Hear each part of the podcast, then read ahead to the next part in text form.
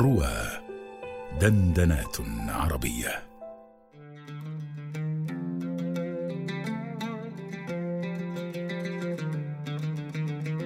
العوارم المعتلجات.